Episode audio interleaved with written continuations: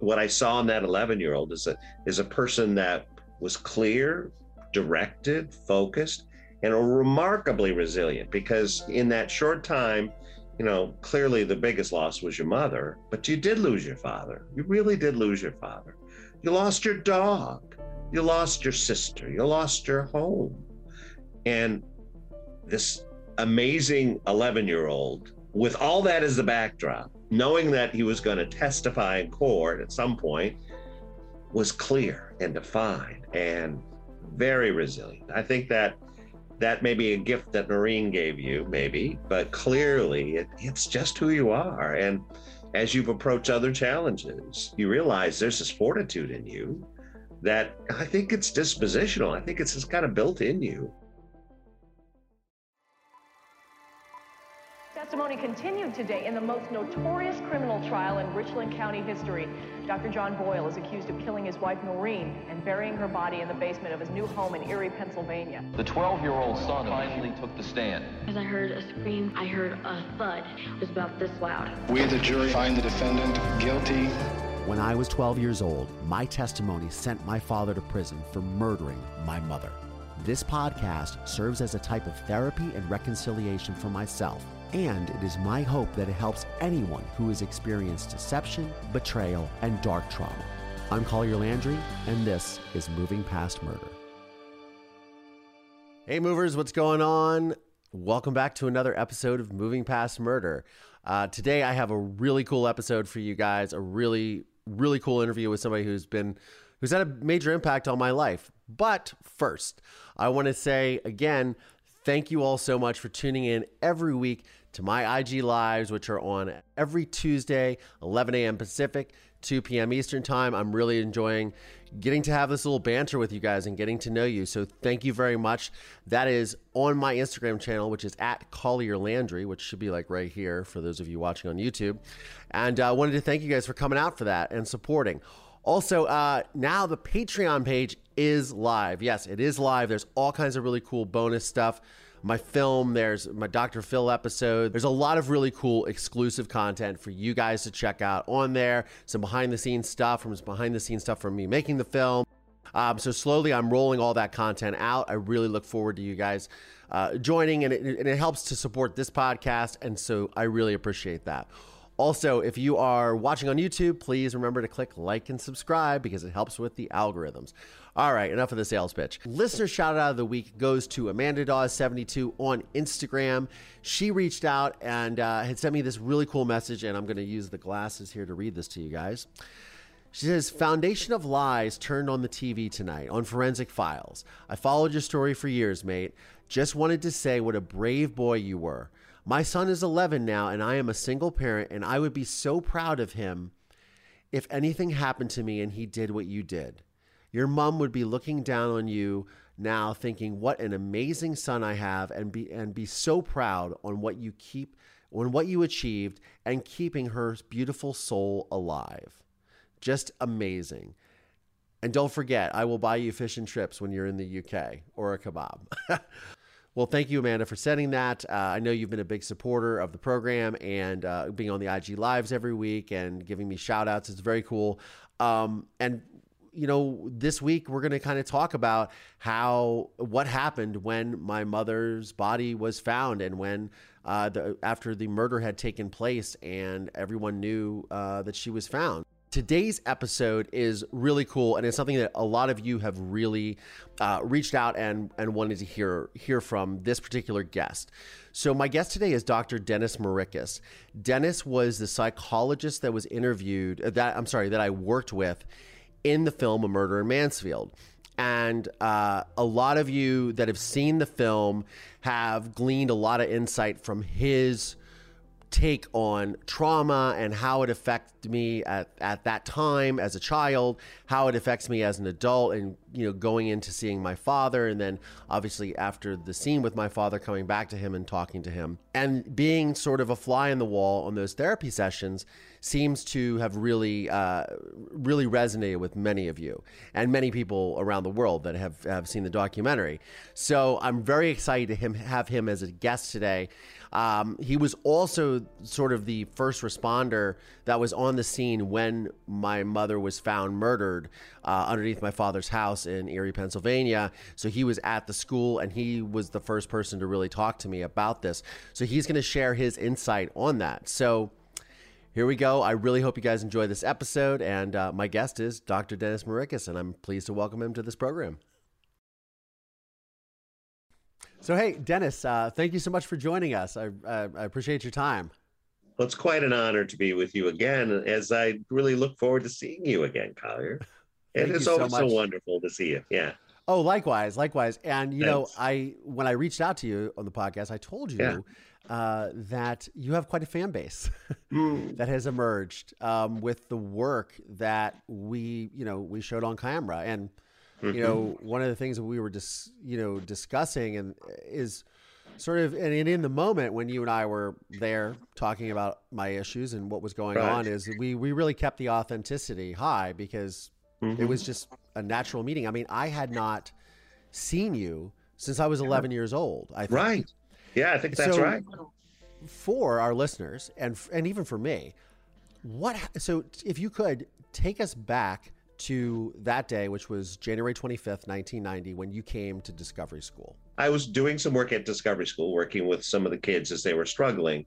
And then this event occurred, and everything was so centered on the challenges it created. And they looked at you, I think, in some respects, and they were concerned about its impact and whether you were should we talk to you or not? And there were some concerns about how, how fragile you were. I don't think they knew you because that's not you. You weren't fragile. It was upsetting, horrifically upsetting. There's no question about that.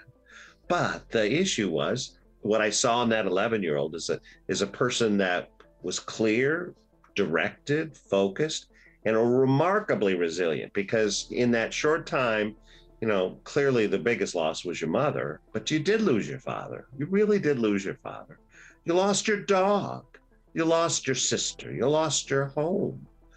And this amazing 11 year old, with all that as the backdrop, knowing that he was going to testify in court at some point, was clear and defined and very resilient. I think that that may be a gift that Noreen gave you, maybe, but clearly it, it's just who you are. And as you've approached other challenges, you realize there's this fortitude in you that I think it's dispositional. I think it's just kind of built in you. I know the situations, certainly, you know, when we build resilience, we build resilience by facing tough stuff.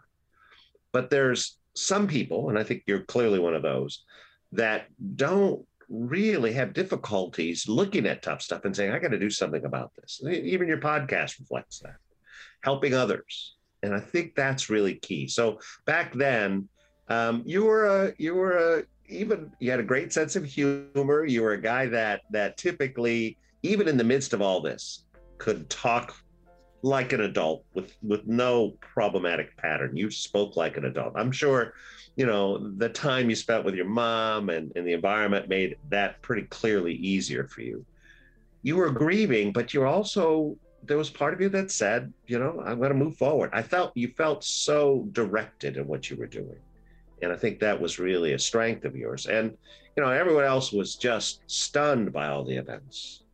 But it was more than that for you. You you focused on I want to protect, I want to help as best I can. At that time, we didn't know what happened to your mom. Uh, I want to do the most I can do, you know, so that mom uh, feels that that you are in her corner and we're trying to help her. And I think that's what you did. Wow, that's really powerful. Well, first of all, that's amazing to hear um, yeah. that I had an impact at that time on you and that there were these key indicators. I mean, so that I was going to be okay, I guess. Yeah. Yeah.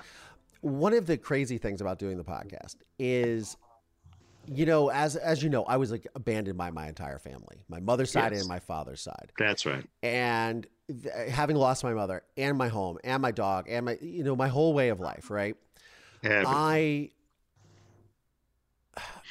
I've reconnected with some of these relatives. uh, Oh, you through, like. TikTok, yeah, because they saw the New York Post article that came out, you know, a month, not even a month ago. Then they saw, you know, they started listening to the podcast, or they followed me on TikTok, and they just started reaching out. And it was interesting because they weren't immediate relatives. They were, uh, uh, you know, one of them was married to my father's cousin, my father's first cousin, but knew my mother. And there's two wonderful things about it. And my mother's side of the family that are like doing genealogies have reached out to me. Oh, gosh. It's really amazing. One of the things that is the general sentiment from everyone is first of all, they can't understand why nobody stepped up in the family. And they were distant relatives, so they weren't in that. They were like, why didn't your immediate, why didn't your mom's sister take you? Why didn't your father's Right. brother take you? Why didn't these people step up? And, uh, you know, what was going on? Right. on the flip side, they have these wonderful remembrances of my mother. Ah, And they'll say things like, "God, I watched the podcast and I watched you on camera. And it's like seeing your mother. It's like a, it's, it's ama- You're so much like your mother. You are. And then of course they have all these wonderful stories about her, Right. uh, of just that you know, like when I made the film, I didn't realize that my mother had put my father through medical school. You know, and Right. finding out all Right. these things was really Yeah. crazy because I didn't grow up knowing that.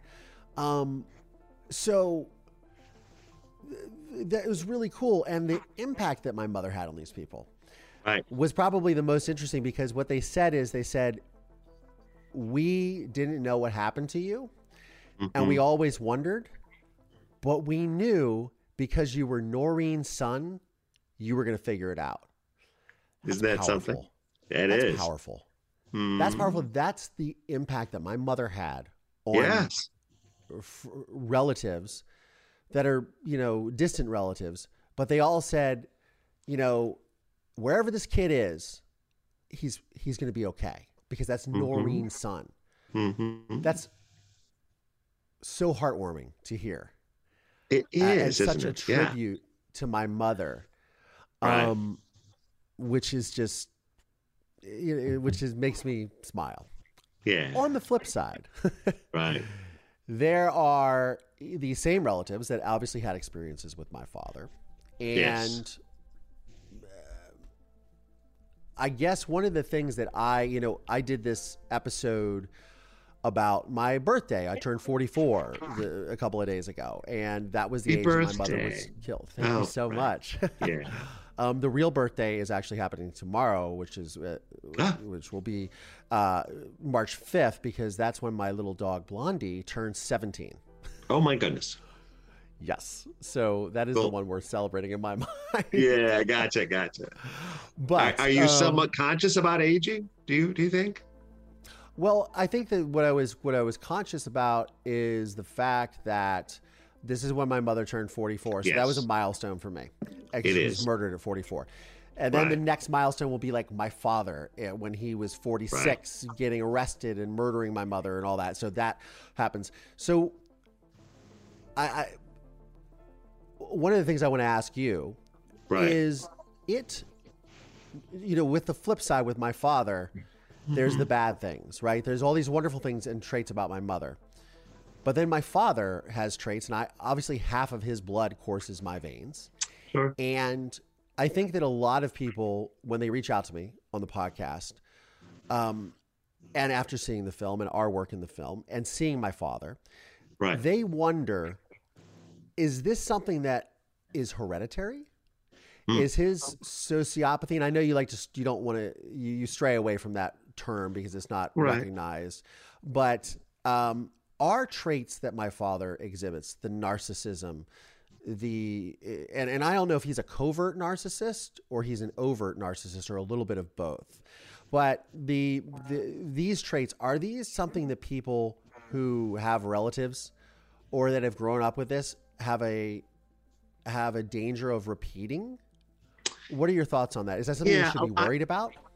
Uh, I mean, I, I think we all should be concerned in our lives about are we caring and concerned about others enough? I think that's a fair statement.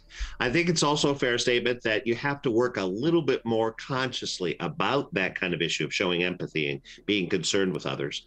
Because I think the cost in the behavior growing up is that you didn't see it modeled except for your mother. Thank goodness your mom was just richly empathic and she was emotionally aware and all those things were who she was but you know you're a male and you do identify more significantly with your father simply because of that perspective that developmental issue and it's a huge one. So i do think when you decide how to be a man your primary person growing up really was your father. You understood caring and concern about others from your mother.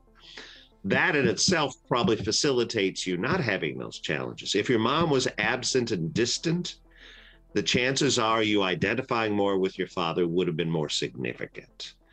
So there's a little bit of research that supports that there are some of those uh, pre-existing sort of characteristics that may come from narcissism with a narcissistic parent, but most of it is the environment and the situations you dealt with growing up. And so you could always look at your father's behavior and say there's something wrong with it because you had your mother, because you knew what it was like to feel connected and emotionally aware. I think, though, we always have to be aware of our vulnerabilities. And the vulnerability probably you do have is that identification with how to be a man. I mean, you've clearly you're in a different place now at age 44 than you were at age 18, 20, 21, 25. But clearly, some of it is there. And I think some of your struggles, you'd have to say, mm, yeah, it looks a little like that, nothing like what your father did, but, or how he acted. I mean, uh, it was the most remarkable thing, of course, was the awful things uh, he had done with your mom, the awful stuff, not just leading up to her death, but well before that. But he also did terrible things to you. He also yeah. was really, really I mean, uh, shared his aggression and that more, I don't know if he was more overt with his aggression, although it's not unusual for narcissists to present as if they have no trouble and that in the world and seen as a very benevolent, caring person, but at home really wreak havoc. That's not unusual. He, he did sort of a bit of both. Um, uh, meaning that he had some characteristics I would say he wanted to present well, uh, but the second aspect of it was that he also wasn't able to sustain that in relationships. Just was never there.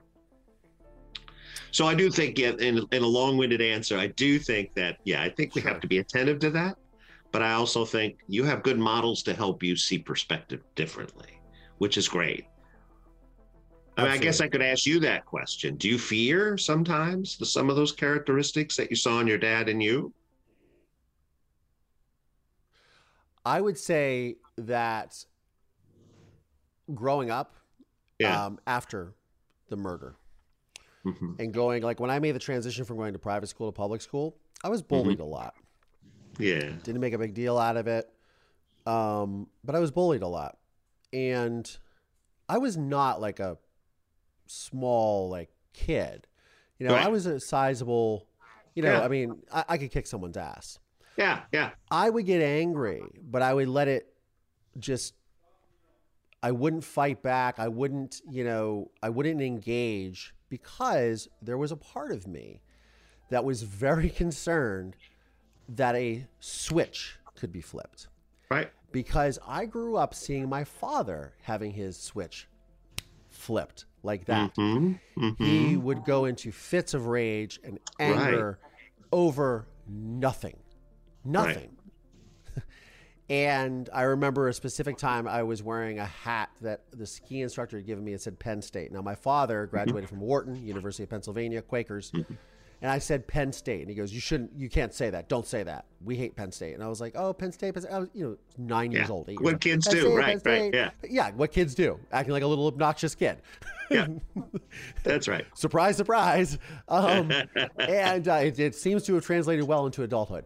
Um, and, and we have this, you know, uh, so I'm making this, and then he just gets enraged and he's screaming yeah. at me, and my mother is pleading for my life, and he breaks the windows and the door and he's screaming at her, pointing at her, smacking her, like just anger and just it was so terrifying mm-hmm. over me. And you beg for his forgiveness. I'm gonna kill this kid. You, I beg, you will beg. And she's pleading with him. It was just. It was one of the most dramatic things I had ever oh, seen from gosh. my father. And she's crying and she's pleading, Jack, don't hurt him. Jack, don't do this. Um, and it's like, you know, and I testified at that uh, trial. So Right. getting back to what I was saying, I would always question if I if that switch flipped, could that light be turned off quickly, Mhm. easily? Mhm. Could I come out and just be aggressive and all of my pent up aggression, if you will, of my you know. Uh, First of all, I'm a teenager, so I'm already having an angsty time in general. Oh, Forget sure. what happened to me. I'm, I'm a teenager. Teenage Right. boys are probably the best examples of sociopaths in the world. Oh, sure. You know, Self-interested, self-focused. Yeah, yeah, sure. You know what I mean? There's a, there's for sure. It goes with it. Yep, yep, yeah, yep. it comes with the territory. So I already have this angsty teenager inside, coupled with the fact that my whole life had been turned upside down a few years earlier, and all of this other stuff, and then what had happened to me on top of it, and who my father was. So there's a lot of elements at play. So I never really get it. So back to your question was, Right. did I worry about that? Yes, I worried about that a lot, Yeah. and I have gotten over that fear in adulthood. Um, I know that I'm not that type of person. I don't have Right. those proclivities to anger and irrational behavior hmm that my father had. And Right. just at the flip of the switch. But I do want to go back to something that you were saying earlier, which is Right. my, you know, uh, the narcissism and my the way my father behaved. There were so many people, and if you look at like the trial, and they raised a fund for him, they raised all this money. I used to go with my father on his rounds uh, as a medical doctor, and Mhm. I, um, I definitely. Uh, sorry, now the phone just beeped, which is insane. Um, the uh, I would go on my father's medical rounds Yeah. with him, and I saw Right. what a a great doctor he was and how he interacted Mhm. with patients. And so when my father was charged with murdering his wife, um, a lot of people didn't know he was married. First of all, Ah. second of all, they they had this sort of state of disbelief, like, "How this is Doctor Boyle? He's this great doctor. He's helped me with my cancer. He's helped me with this. He treats me for disability from the GM plant. He does, and he's a great doctor. This man is incapable of this." Right. do you feel because of his extension of being a doctor that you know i think jim mayer the prosecutor said in his closing argument he was a killer by day a healer by day killer by night right Right. so do you feel that in the position my father was selectively almost like the selective empathy where Right. he would go to the patients and and and the families and i would go to my father with like we go to amish country and I learned a lot about, and of course, Mm-hmm. me being a little entertainer, I was like tap dancing and playing this little harmonica and singing and entertaining patients. I mean, was I just can see my, that. my nature. Um, but I remember specifically there was a place not too far from you. I don't know if it still exists. It was called the Rain Tree, Yeah. where they had children with Right. disabilities, uh, extreme disabilities that required, Right. you know, um, what is the word, paleatic or Mm-hmm. paleatic? What is it, paleatric or you know, you know what I mean? That palliative care. Oh, right? palliative care. Palliative care. Yeah. Yes, that's is what that you is Yeah, that what I'm yeah. is that what I'm saying? That's saying people that, properly? are typically uh, they're not in hospice, but the care is really based on level of function, and they don't really do a lot more remarkably to change the person. They facilitate making them more comfortable. Um, so I remember Yeah. so, so I remember specifically going to the rain tree with my father and a kid, you know, who had like, you know, he was developmentally, like mentally disabled and, and it was drooling and my father was cleaning up the drool. And I remember just, I was crying. I was trying not to cry, but I was, uh, I felt, you know, so bad for this child. I didn't realize at the time, I think that that was his reality. And I think that we all go through things and, you know, people say, "Oh, how did you handle your situation?" Well, it was my reality. I just handled it. So Right. he probably didn't know another reality. I think he was born that way. Um, Mhm. But I remember my father, you know, would say to me, "You know, you're really blessed to have an able body and to be a, kid that can go outside and play and all this stuff, and just be grateful for that." My mother would do the Right. same thing. My mother was very big into the whole gratitude thing and and That's really great. Wonderful.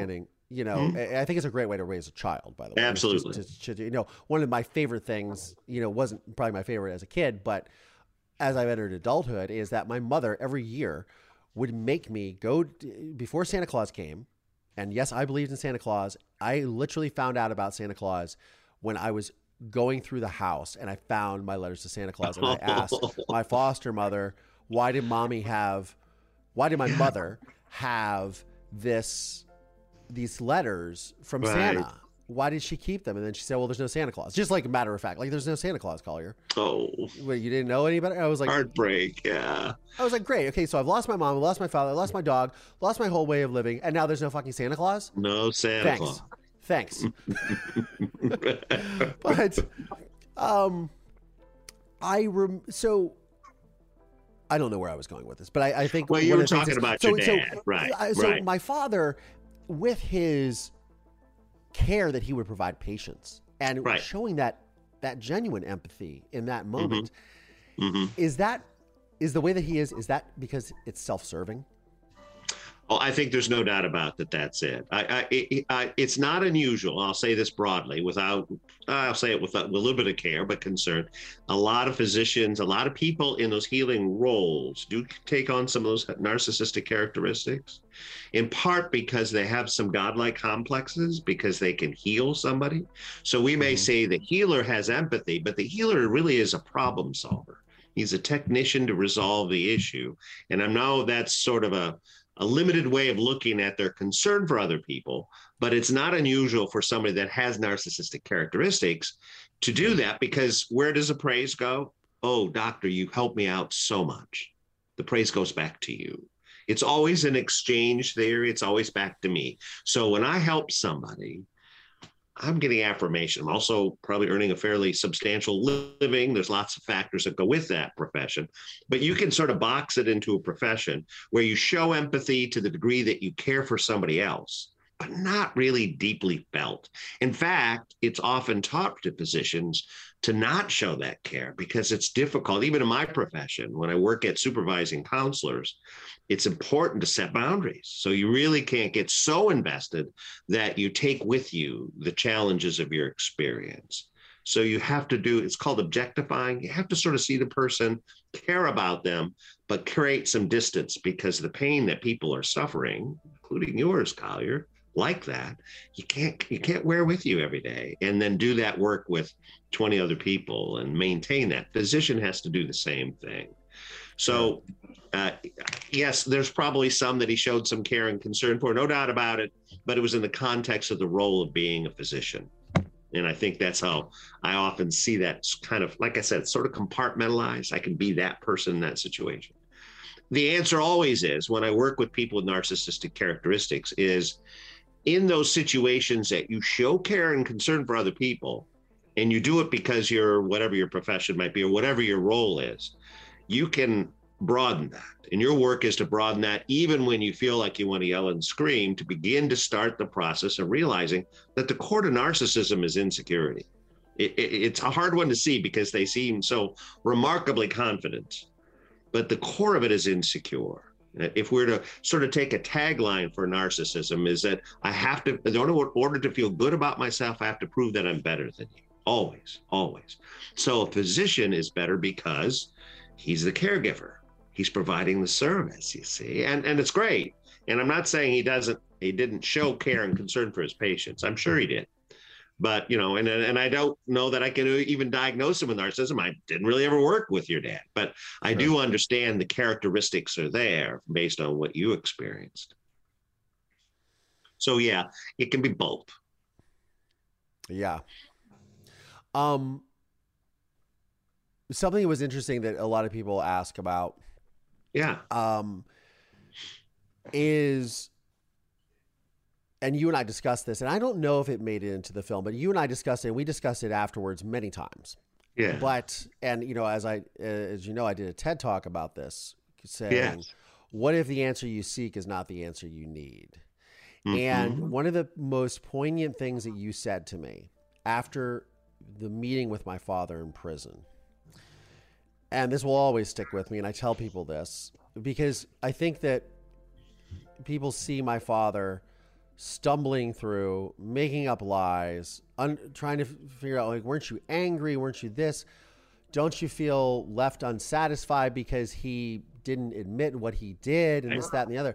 But one of the things that you said to me very specifically is that you feel by my father not admitting hmm his guilt or a justification on why he committed the crime, a proper one, um, that that ultimately serves me better because I end up with less questions and I have a better resolution.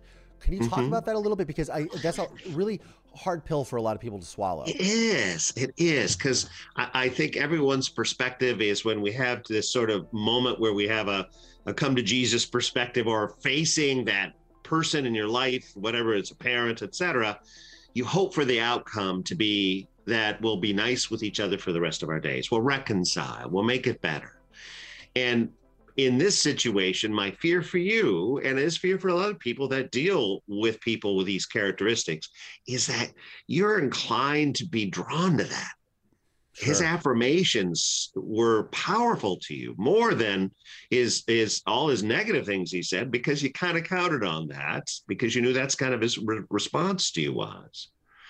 So part of it by doing that allows you to see really his true nature towards you and more importantly, it helped you realize that this was your journey. It really helps. The, the word that I would use also is forgiveness. And, I- and I know that's a tough word because people translate that in a lot of weird ways. But yeah, the, I want the to talk big about issue, that too. yeah, it, it is more the process of letting go. He helped you to let go a whole lot more so by being consistent or congruent with his perspective throughout this process. Had he done the opposite, and you know, you know that sometimes even in the journey with those letters, it was they were nice, kind letters at times. There were some things that reflected a sense of connection to you, and I think Yeah, that kind of brings you closer to him. That's worse. Thinking, That's this worse is my opinion. dad. Yeah, it's the Stockholm syndrome, right? yeah, right, right, right. There's a bit of that. brought- yeah. Oh, now they brought me some food. They gave me a hot shower. Right. I've been in a concrete box for the last 30 days. That's right. That's right. I haven't eaten anything. Oh, this nice person, you know, it's the good cop back. It's it's it's crazy, and it's um, i- i- it's it's really really difficult. But yeah, um, I feel very. Obviously, you're being very open and honest, and as am I. Definitely, my father would draw me in by these little things of praise. Right? It's a way of little control nuggets. These little nuggets. little nuggets. Right. Like I'm so proud of you, son. I'm so proud of this. I'm so proud of the man you become. You're the best. And then at the end of the day, you have to then take that with the grain of salt. Like, why is he saying that? Oh, because he's up for parole.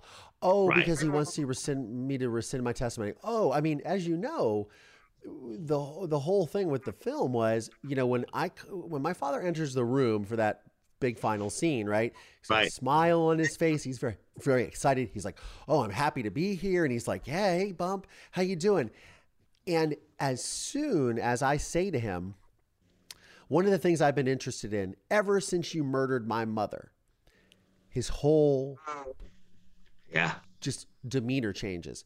Right. Because my father was under the impression, and not because I gave him this impression, um, I may have let him run with it, but I most certainly didn't say, This is why I'm doing this, Dad. Mm-hmm.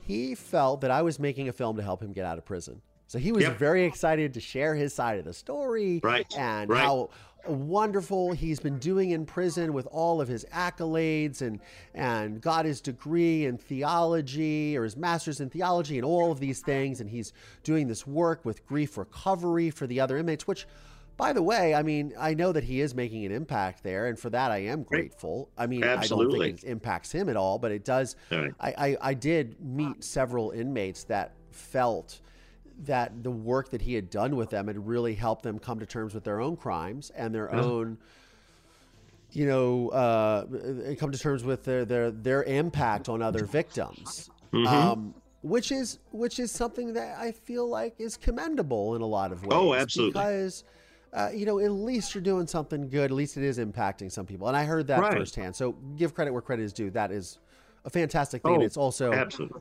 the prison that he's in, in Marion Correctional Institution, um, they sort of push those types of things. They they Mm-hmm. not push, but they have an environment that allows those types of things to occur, which is also, despite my father's inability to be reformed, as we say. I still feel really good about the work that is done Right. there at that facility because they do allow space for that, which I feel is massive in anyone uh, who is trying to change their life after committing such a violent and horrible crime, right? Right. So uh, for that, I'm very grateful to them. sure. What I want to, you know, what the, a lot of these people have asked, and you know, I, a lot of these questions come from readers or psychologists that have seen the film and gone, "This guy's amazing." Again, Oh, amazing, kind, and they just like, they just love- you're like a little celebrity in their world. They're like, "This Oh, is the boy. best." One of them said, "This is the best child psychologist I have ever seen in my life." Like, Oh, who is he? Is he still practicing? What is he doing? it's amazing. And so thank you for that and and, Sure. and everything that you contributed to the film and to my my personal growth. Um, Yeah, you're but welcome. what they wanted to, a lot of the questions that I get is given the dynamic with my father, is it possible for an individual who is going through dealing with someone who's a narcissist, sociopath, Right. dealing with these qualities in a person, in another person, as you know, we just came through the pandemic, people are really realizing who they're cooped up with these days. Exactly. Uh, is it possible to even to have some sort of relationship, or is it just all bets are off? This is never going to change. Can you speak to that a little bit because that's Sure. a big burning question. It's a really big one. And I want to get back to the notion of what your father is doing. And again, we're not diagnosing him. That's clearly the case. But what we find is that when the environment is controlled and you don't have the capacity to have personal relationships as easily, to have a sense of life outside of that role, they typically do better. I mean, they do. So I hate to say it, but as as as it is common, prison for people who have those skills, like your father had as a physician, uh, really do better in those environments, and so they can manifest more effective behavior. It doesn't mean that that that won't Sure. flip when if he were to be released, but clearly that's what happens. My role is a healer, and so and that's probably all my role. I mean, I don't have relationships in the same way. I don't have a family in the same way. I don't have those things. So sometimes people with that characteristic pattern can do well in those controlled environments. To reflect that they can then use that controlled environment and now expand it to world like he had prior to going to prison is another issue. It's just another issue. And the dynamic, uh, it just simply doesn't carry as well. So I do think that's some of what we're we're looking at here. Uh, you you had a question with that beyond that, and I got stuck on that notion. What was your other no, but I think that was great. I think that was Yeah. uh, great, and, and uh, Eh, that does you know serve the role. I think that Yeah. people were just curious. How can you? How do you? When you're stuck with someone like that in your life, Right. how do you? Do you just have to make the conscious, conscientious decision of just saying, "I'm just shutting this off in my Yeah. brain. I'm, I'm going well, much like I have." like you This did, is, you know, right? And, and like I say in the film, you know, one of the things that was really cool is a New York Times reporter had seen the film hmm. and he said, "Hey, here's the thing," and I didn't, even, I wasn't even prepared for him to say this, but it was, and I was like, I did. He said to me, he goes, "The thing that stuck out the most to me, to Mm-hmm. me in the film, is after you have this whole scene with your father, you get up, you hug him, and you say, "I love you, Pop." yeah, He's like, I want you to, to sort of, he's like, that to me was the moment that spoke the most about your character as a person. It absolutely is. who you Yep. are. Mm-hmm. And I was like, well, thank you. I was like, I didn't really look at it that way. I just, that's just me. You know, that's just how I am. And I'm not Mm-hmm. going to go with hate. And I do want to get into the subject of forgiveness because this is very Right. key. yeah, um, and I think it's a nice segue, is I say that to him because that's my natural response. mm-hmm. But I've made the decision after hearing everything, and I say, you know, I, I, I believe that you believe that, and there's my answer. How? Let me go back a little bit. When my father was convicted and sentenced Uh-huh. by um, uh, Judge Henson, um, James Henson served as the uh, criminal, uh, you know, judge on the case. Um, he called me into his chambers after the sentencing and everything, and I was sitting there, and he he got into sort of this diatribe about how, and I and I love Jim Henson. I thought he was Yeah. he did a great do job, and and I think he's a great person. But he mm-hmm. said to me, he goes, "You can't forgive unless you can forget. So then you can never forgive. And he gave me this whole speech about forgiveness. And I just remember at the time thinking to myself, well, that's bullshit. Yeah. And and it has to be bullshit because I am never going to forget the fact that my father No. murdered my mother. Right. I will never forget that. no, no, never. For a split second of probably even if I had Alzheimer's, I wouldn't forget that. No, no, no, no, no, Because no, it no. is such a monumental Right. thing in your life, right? So when he said that, I was just like, that just doesn't work for me. And I'm going to have to figure out a way because I can't forget this. And No. forgiveness cannot be tied to this, right? No, it can't. No, And that's right.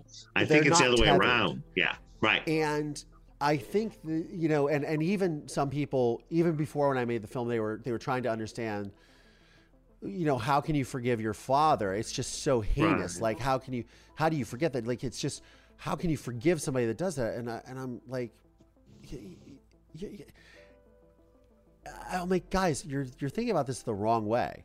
You're Mhm. thinking that by me forgiving him, I am somehow excusing him for what he That's did, right. Right. which is not the case. Nope. But but by forgiving him, I take away all the power that that has over me.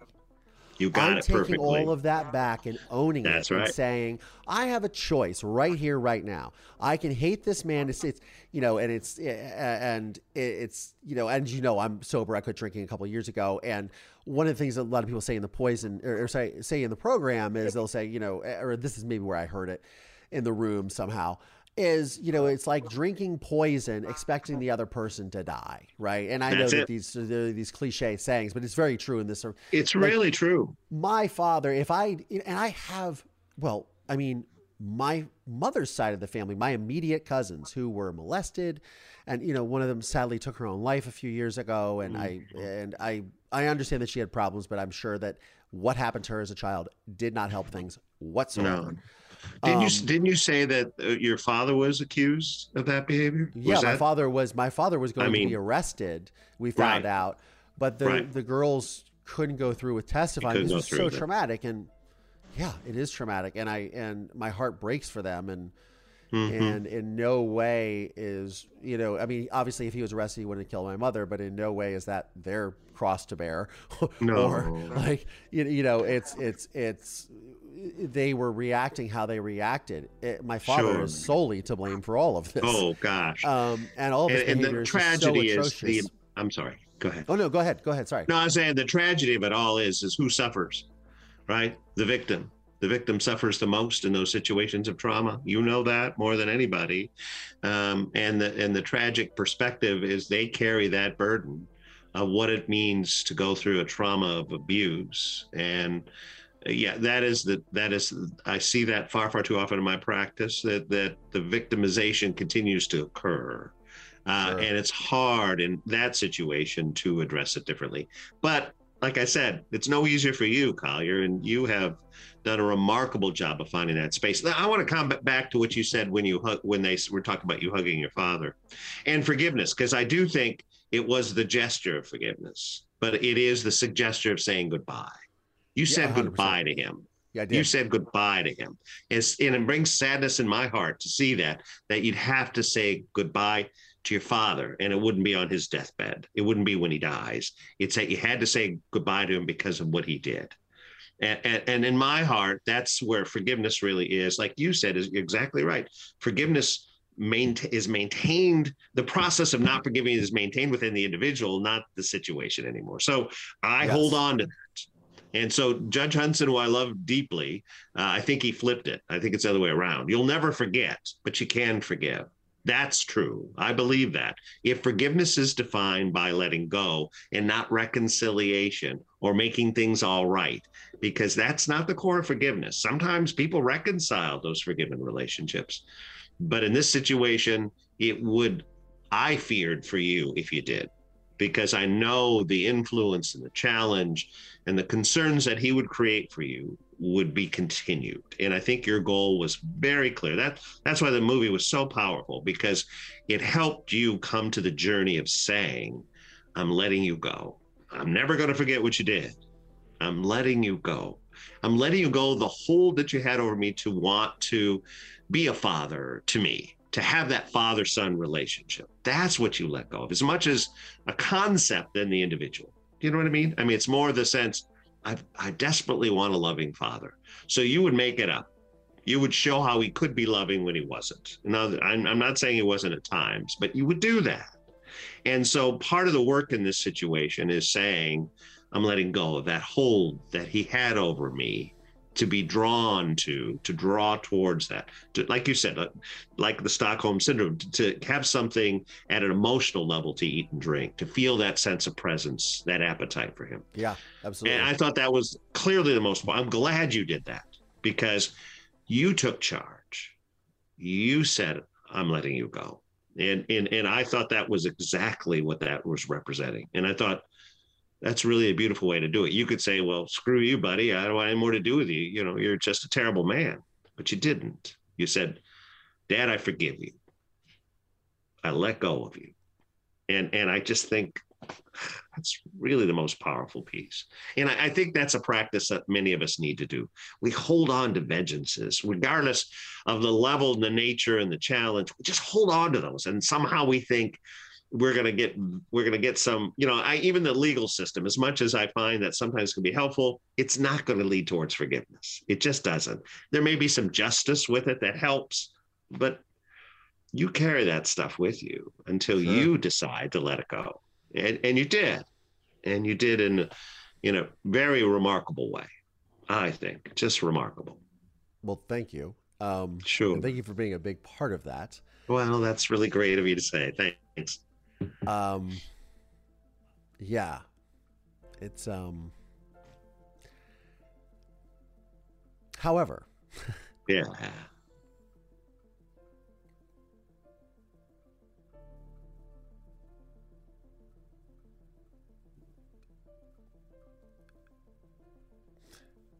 It doesn't make it any less sad. No, it's it is the most tragic of stories. It is. Your life going through that. Yes.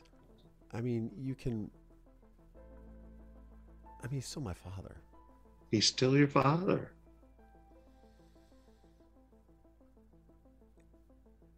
And it's never an absolute perspective. It's never, it's done.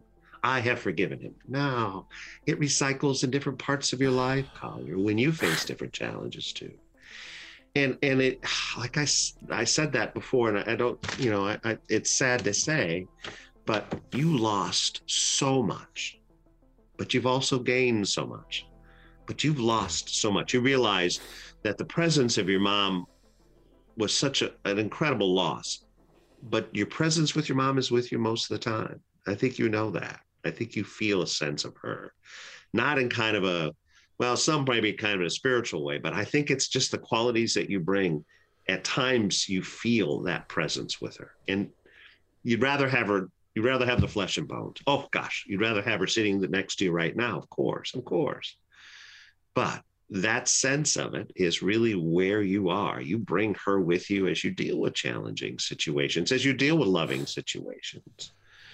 It, it's just the sadness that is so powerful but powerful towards your father too. I mean, you would love to have had him be a loving, caring father. I, I would take just not being an asshole. And not being an asshole would be good too. Yeah. don't kill my mother. You know. Yeah, I mean, this be, is yeah, it's absurd to say that. Yeah. uh, uh, let's just start with that. You don't have to be. Yeah, I mean, you don't have to be yeah. loving, caring. Yeah. I mean, I have plenty of friends whose right. parents are very detached from their lives right you know and and you know uh, yeah their parents might be wealthy and they cut checks but you know and that's yeah, a wonderful thing as a yeah. struggling artist that's an amazing thing to be able to have that it support is. from family members is. and be like yeah. hey yeah, we really support what you're doing here's some money um, but the, that support is veiled in the in for that particular example is veiled with material things right is veiled by material things that that are, are that have no real substance. No. you know, I think no. that that anyone I know that has been through those situations would much rather have a parent that loves and supports them and and and says you know and and rallies behind them uh, or has been there in their lives and just be like here you know oh you, you need your school paid for yeah no problem you need this Sure. okay yeah just Sure. leave me alone don't bother me and i think that's very sad. And i think that that in and of itself induces another sort of trauma. Is Right. it like my trauma? Not really no. But it is Not another really. form of of, of dealing with these people and and understanding the challenges that lie within that. Right, right. I, I, I made it sound like, and I think that's the difference in terms of the level of trauma. And it can be traumatic to go through a, a parent's going through a divorce, and the parent who you reside with, the other parent does not get active in your life at all. So it, it works in the same way. You work on forgiveness issues, but now we have to magnify it hundredfold based on what you've been through. I mean, this you you really were not given a situation where you could say, okay, so that used to be my life, so this is my life now. You didn't really know what life would look like and how it would unfold. And I think that's why it was so hard. It's, it makes it even harder to let go of your father because he was the only one who ha- was a piece of your life still in a weird way. You know, he, he was a person who created this loss, but also uh, was your father who was the only semblance of family that you had left at that point. So it's far different than, say, a kid going through a divorce, but it's similar in that forgiveness is necessary there too. I just think, I, I keep saying it, I think you're remarkable in your ability to be able to find yourself. thanks And I, I give that to you. I also give a little bit to Noreen too. She was so a lot to clear about uh, really loving your uniqueness. That's the one thing I remember. One of the things I remember was was how she very much loved who you were in all your quirkies, unique stuff that you did as an adolescent, as a young kid. I got that, and that was that was very clear to me. And so that unconditional love is not something that goes away ever, really, because it really, truly was unconditional. She loved you unconditionally. That's a wonderful thing.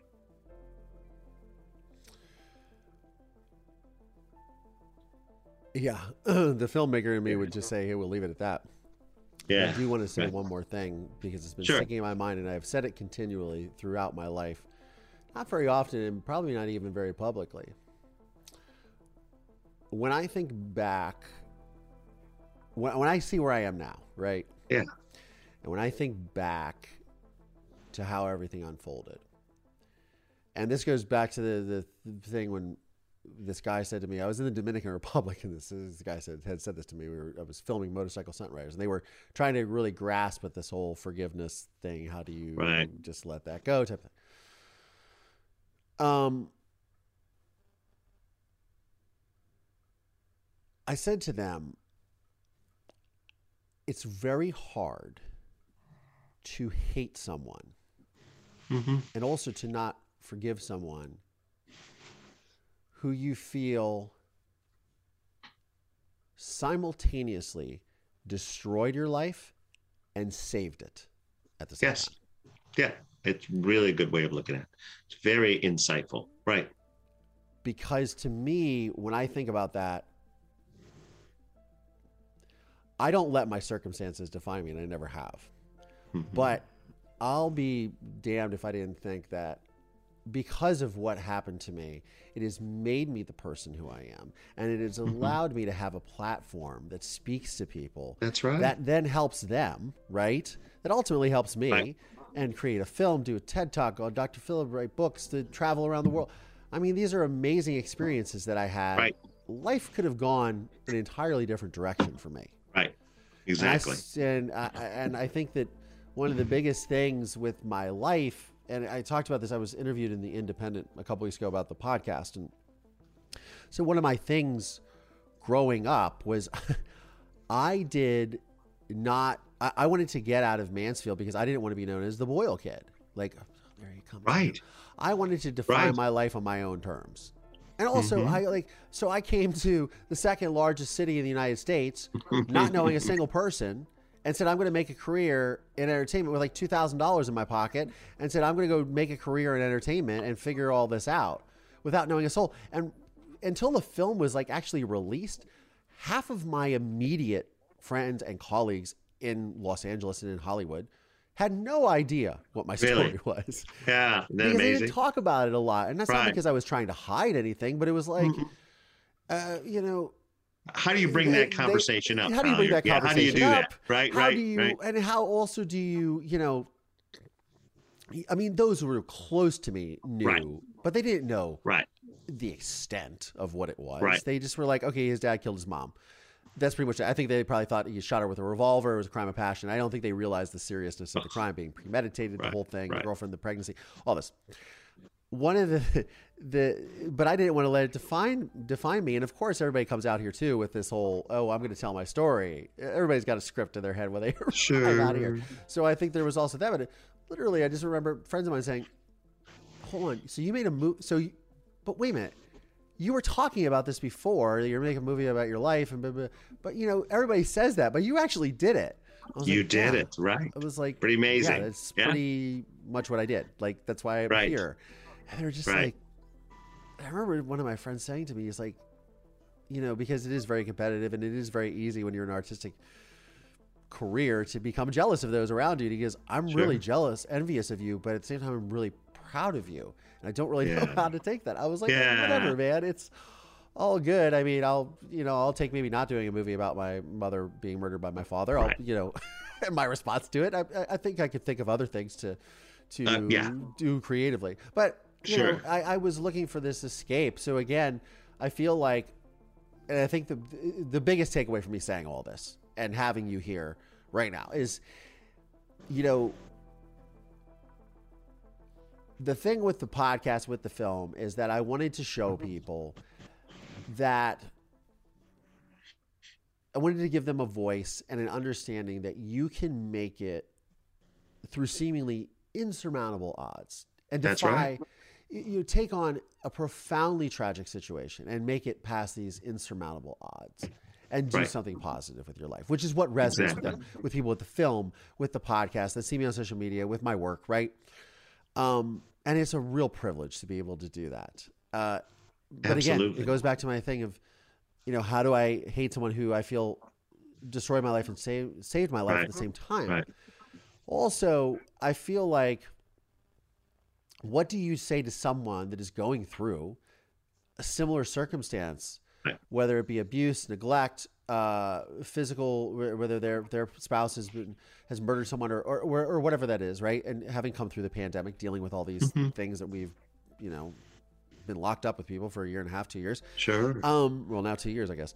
and a lot Uh, of family we- members passing with this too. I mean, I think it's also this. changing with this. Right, right. And holding on to this this grief and this anger um, Sure. how do you i mean this this show is called moving past murder what is the best piece of advice that you could give someone who is trying to move past their own tragic circumstances Right. I just think there's not a simple one. I think it almost always in, it, the the best way of looking at it is you got to tell your story. If it is as remarkable as your story and you have the opportunity to tell it in the manner that you did, that's wonderful. I think of that. If you don't mind, I'll share from a little of my family. My my brother-in-law and sister-in-law had a daughter who had autism, and uh, on her 17th year of life, she committed suicide and just simply she couldn't deal with it any longer. So the family decided, particularly my brother-in-law Darren is his name, uh, Darren and Stacy both decided they were going to do something about it. So they developed this wonderful network in Atlanta called Erin's Hope for Friends. And it's all based on that same perspective. So the second portion of it is turn that tragedy in some way representing ways that you could help others. And and that's why I think your dad helped you because I'm, I'm sure you would have been this way anyway, but it gave you a wonderful, powerful platform to help others. Because, you know, when we think of trauma, oh my gosh, all the trauma that this pandemic has caused and loss of family members. But, you know, I know you've had other talks about people growing up with abuse and sexual abuse and and the Yeah. prospect that one in four girls go through those experiences. The numbers are terrifying, one in six boys. So lots of trauma is built into people's lives. And one of the things that I realized in working with kids with trauma as they become adults moving to trauma, I have a keen awareness, a keen empathy of what it means to suffer. And when I do that, then I develop better compassion. and I develop a better way of seeing the community as a value to me. I make it sound easy. It isn't because we can get swallowed up by the trauma. You know, probably times in your life where you felt that trauma swallowing you up. Sure. It's just not getting so lost that you don't lose the perspective about what you're capable of doing. We are remarkable, and, you are because you went through it. And I'm sure many people say, "Oh my gosh, I could never go through all that stuff that you've been through," and yet faced with challenges that people go through different clearly than what you've been through people find their way. They have that capacity. And I think that's the core of it. And why is it, I think, more evident for you? I think I think Noreen made it so evident that loving and caring and being concerned, as much as she was concerned for you, as much as she was concerned for you, you utilize that platform to help others going through trauma and challenge. So telling your stories first. Tell your story and however you want to do it, however you need to do it. Realize that like you said, it's sad. You can't get away from that. But the reality is, if I can translate that into something that makes a difference in one other person's life, maybe I help yeah. someone who's gone through something similar, not as remarkable as the platform that you use, but if I can help one person, then it's been great. I would bet that you have helped many people. Who, you, hear from many of them, but you hear from a lot. You don't hear from all the people that you've helped with what you have done. That's the most important piece. The important piece is saying, I know what he's saying. I know he can get to the other side of it because I see where he's going with this in his life. Maybe that's what I need to see within my own. I won't make a movie, but I'll talk to someone who's been hurt. I'll understand someone's hurt. It's amazing. Empathy comes out of those experiences that we have. Often, now there are some people that are naturally empathic, but the sense of being aware of others and going through those challenges, because I know my own challenge and I think that's fair to say that you, when you see people hurting, it touches into that core of your own hurt. I, I honestly think that that's that's a really important piece that trauma can give us to help us understand two things. One, we're much tougher than we give ourselves credit for. We're much more authentic and genuine. We can do this.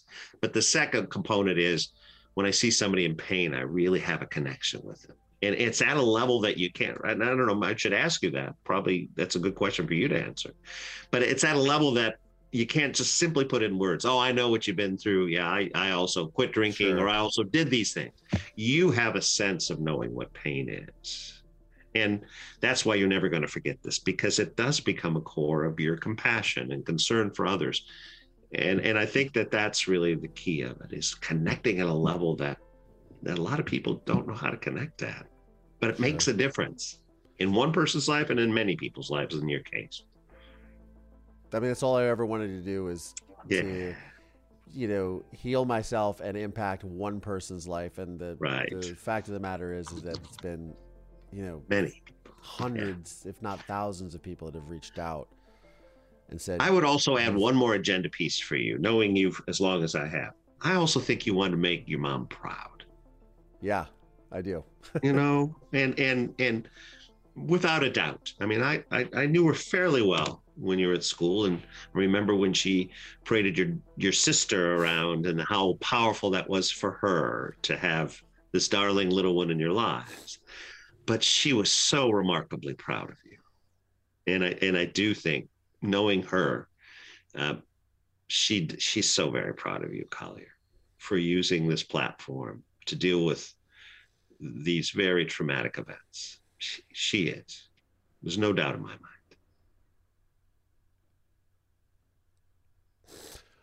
Uh, thank you.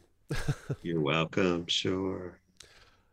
Uh, Dr. Dennis Marikis, um, thank you for joining us. Uh, I sure. hope that you come back to the program because there is so much more, but I'd be um, glad to. I, I was going to ask you, can I come back for more? I loved, please, I love meeting with you anyway. You. People love I love you. meeting with you anyway. It's wonderful, and and mostly I don't know about the other people, but I know about you, and I genuinely care about you, and and so I do feel a sense of connection at a different level too with you. So yes, would love to come back and have this chat with you again.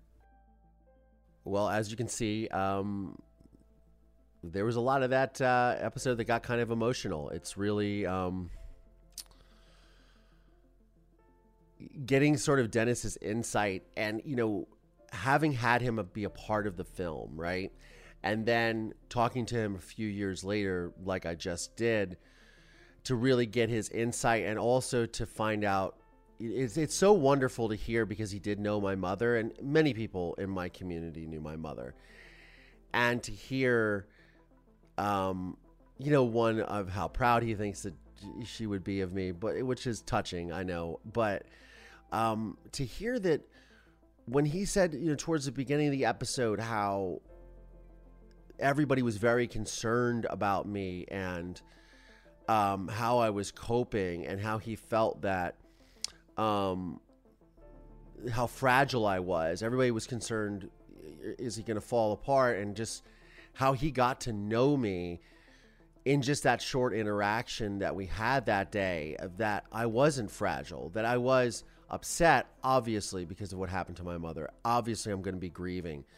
But the fact that it was, um, that I struck him that way, that I, I was so kind of composed as a child, it's, it's so, I, I can't tell you how bizarre it is to hear that and how rewarding it is too, but, but how it's like when I look back on that time period, how amazing it is to hear that. And I remembered something that I didn't mention the episode to him because he mentioned something about me having a sense of humor. And I remember him specifically saying on that day, if you could change anything or if you could have anything right now, what would it be? And I remember him, I remember saying to him in my very sort of snarky 11 year old self way, well, I'll take a DeLorean if you have one alluding to Back to the Future and having a having a Doc Brown's uh, DeLorean to go back in time to change anything and save my mother's life because that's what I wanted to do. I wish that I had at that time, you know, I I was experiencing a lot of emotions where I wish that I had gotten out of bed when I saw my father's footsteps or when I heard those two loud thuds, which was her being murdered. I mean, that was my reaction that I could have saved my mother. Now, as an adult, I realized that was like impossible. First of all, I was 11 years old. I was heavily asthmatic, and my father was six foot three and 200 some pounds, and obviously in a fit of rage. I mean, you have to be in such a you have to be in such a mental state to really execute something like that. At least that's how I feel. Um, so obviously, my my rationale that I could have stopped the murder uh, is utterly fanciful. um, but nonetheless, I was feeling like that as a as an 11 year old child, and that's why I wanted the time machine to go back in time. Um, but I've made peace with that, obviously. Um, but yeah, I think that um, it, it, was really it's really good to hear his insight dealing with sociopaths and narcissists. I hope that this really uh, you know, because a lot of you have been asking for this. So I hope that his insights really have helped you, uh, as they've helped me for sure. But you know, again, I'm trying to. I am developing content that I find interesting, but I hope that you guys find interesting. So I'd love to hear your thoughts. DM me on social medias on my Instagram, my Twitter, Facebook. There is a, you know, again, I have a Patreon set up now, patreon.com forward slash Collier Landry. You can go there, see extra bits of the episodes, um, uh, the episode archive, obviously all ad free, and also these wonderful little tidbits of my life, behind the scenes, things of that nature. Um, but again, like I want to hear from you guys. I'm developing this content. I want to know what you guys think about what I'm doing and how if this episode really helped you or not. Um, so I'm looking forward to hearing those com- comments. Again, I'm looking forward to seeing you guys every Tuesday, 11 a.m. Pacific, 2 p.m. Eastern Time on my Instagram lives at Collier Landry on Instagram and all those wonderful things. So, uh, on that note, I'm Collier Landry, and this is Moving Past Murder. Thanks, y'all. This podcast is made possible by support from listeners just like you. Please Subscribe via Apple Podcasts, Spotify, Audible. Find us on YouTube, youtube.com forward slash Collier Landry. The film A Murder in Mansfield is available on Investigation Discovery, Discovery Plus, and Amazon Prime Video.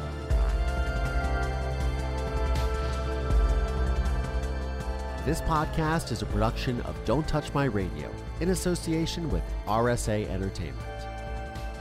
please visit mpmpodcast.com to show your support today.